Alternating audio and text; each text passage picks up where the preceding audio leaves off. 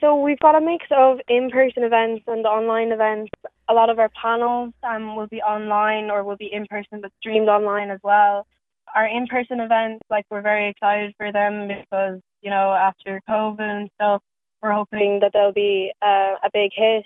Um, all our indoor events will be masked, so we're trying to keep things as safe as possible as well at the same time. So on the Monday, we kick Pride Week off with the flag raising. That's at one o'clock in Eyre Square. And then that evening, we have our launch party. So there's going to be a gig there. Um, the band Moolock will be playing um, there. That's in the Harbour Hotel, and everyone is welcome. So that's that's going to be um, good fun. Um, we've got loads of events on each day. Um, every day, like we've got Irish events on. We've got um, a drag queen masterclass on with Annie Naggins. Um, that's on the Tuesday. Um, we've got loads of um, interesting panels, such as the disability panel, um, mental health panel. Um, uh, uh, there's a trans safe place. That uh, we have an online trans safe safe place and an offline trans safe place in an in-person event.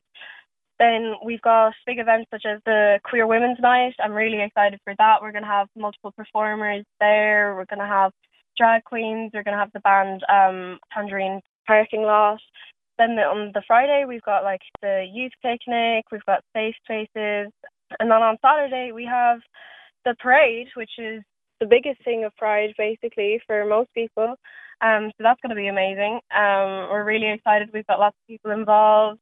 We're going from City Hall, and that'll be at one o'clock. So we're really excited for that. There'll be a Pride party then later on after that, and then we kind of wrap things up on the Sunday with a Pride swim and Pride on Wheels. So that's just some of the events that we've got going on. Like there's so much more on every day. Like it's completely packed full schedule. So we're really really excited.